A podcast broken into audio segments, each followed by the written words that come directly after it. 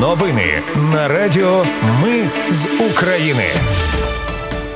Вітаю, це Радіо Ми з України. Мене звуть Анастасія Вихор і Ви слухаєте головні новини 1 серпня. Російські війська обстріляли Херсонську громаду. Є жертви й поранені. Українські війська завдали удару по підрозділах росіян на острові Джерелгач. На Дніпропетровщині до обласного військома прийшли з обшуками. МВС змінило правила для отримання водійського посвідчення. А в Києві повністю демонтували радянський герб із монументу Батьківщина мати. Про все це та більше слухайте за мить у новинах на Радіо Ми з України.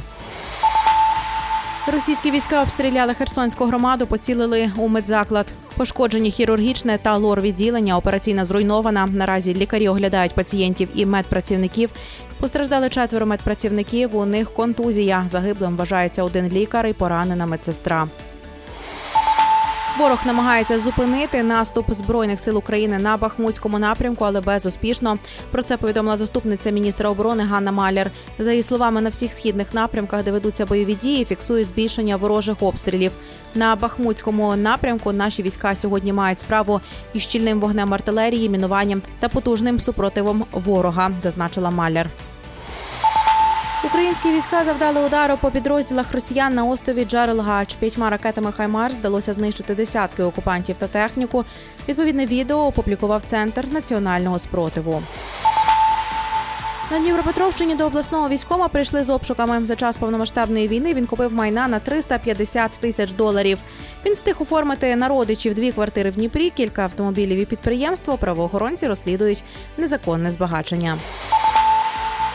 МВС скасувало обмеження на кількість спроб скласти практику для отримання водійського посвідчення. Міністерство внутрішніх справ повідомило про це. Сьогодні, після завершення навчання в автошколі, отримання свідоцтва про теоретичну підготовку, кандидат має необмежену кількість спроб для складання теорії впродовж року, необмежену кількість спроб протягом двох років із дня видачі свідоцтва про закінчення практичної підготовки для складання практичного іспиту. Інтервал між складанням теоретичного або практичного іспитів становить не менше ніж 10 днів. Результат успішного складеного теоретичного іспиту буде дійсним впродовж року, а практичного два роки.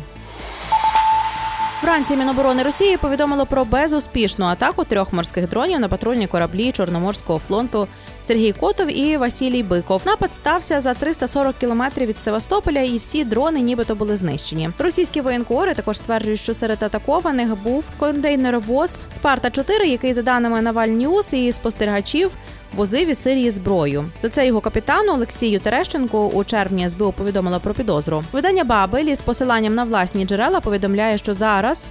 Російські моряки одного з цих кораблів просять про евакуацію постраждалих, що протирічить заявам про успішне відбиття атаки дронів. У розмові, яку вдалося перехопити між екіпажами гелікоптерів К-29, задіяних в евакуації та береговими авіаційними службами, передаються поточні координати кораблів і уточнюється кількість постраждалих. На момент розмови йдеться про щонайменше одного загиблого і п'ять поранених. Також лунають слова про необхідність присутності прикордонника для розмитнення, але чого саме не уточнюється. Можна припустити, що це вантаж Спарта 4 Росія ж називає цей контейнеровоз цивільним, але джерело каже, що на судні встановлена крупнокаліберна зброя на борту є кадрові військові, що є грубим порушенням міжнародного морського права. Який саме корабель постраждав від атаки, наразі невідомо. Від сьогодні власники житла, яке було зруйновано внаслідок збройної агресії Росії, зможуть подати заяву на отримання компенсації. Про це повідомив віце-прем'єр-міністр, міністр відновлення розвитку громад та територій та інфраструктури Олександр Кубраков. Подати заявку можна через застосунок дія. Наразі претендувати на компенсацію за знищене житло можуть одноосібні власники житла, яке зруйноване через бойові дії після 24 лютого та не підлягає відновленню. Зруйноване житло має бути розміщене на території контрольованих Україною. Сьогодні на базі словацького підприємства Україні офіційно передали дві самохідні гаубиці Сузана 2 в межах пакету допомоги профінансованого Данією, Німеччиною та Норвегією. Захід відбувся за участі посла України. Загалом за контрактом Україна має отримати в межах цього пакету 16 машин. До слова про зруйновані будівлі, міжнародна організація ЮНЕСКО оприлюднила оновлений звіт про пошкоджені та зруйновані культурні пам'ятки України. Організація підтвердила пошкодження 274 культурних об'єктів, з яких 117 релігійні, 27 музеї. Найбільше пошкоджених об'єктів у Донецькій, Харківській, Київській, Луганській та Чернігівській областях. І на завершення сьогодні в Києві повністю демонтували радянський герб із монументу Батьківщина мати. Повністю роботи із заміни герба на український тризуб мають завершити до Дня Незалежності 24 серпня. Демонтаж тривав кілька днів, а сам герб провисів на монументі в центрі Києва понад 40 років. Це були новини на радіо Ми з України. Їх підготувала для вас я, Анастасія Вихор. Наші новини про те, що реально відбувається в Україні. Ми не робимо новини, зважаючи на чиїсь політичні чи бізнес-інтереси. Лише реальні факти. Якщо на вашу думку те, що ми робимо, важливо, підтримайте нас. Заходьте на сайт Ми з України.ком та тисніть кнопку Підтримати. Почуємось. Радіо Ми з України. Перемагаємо разом.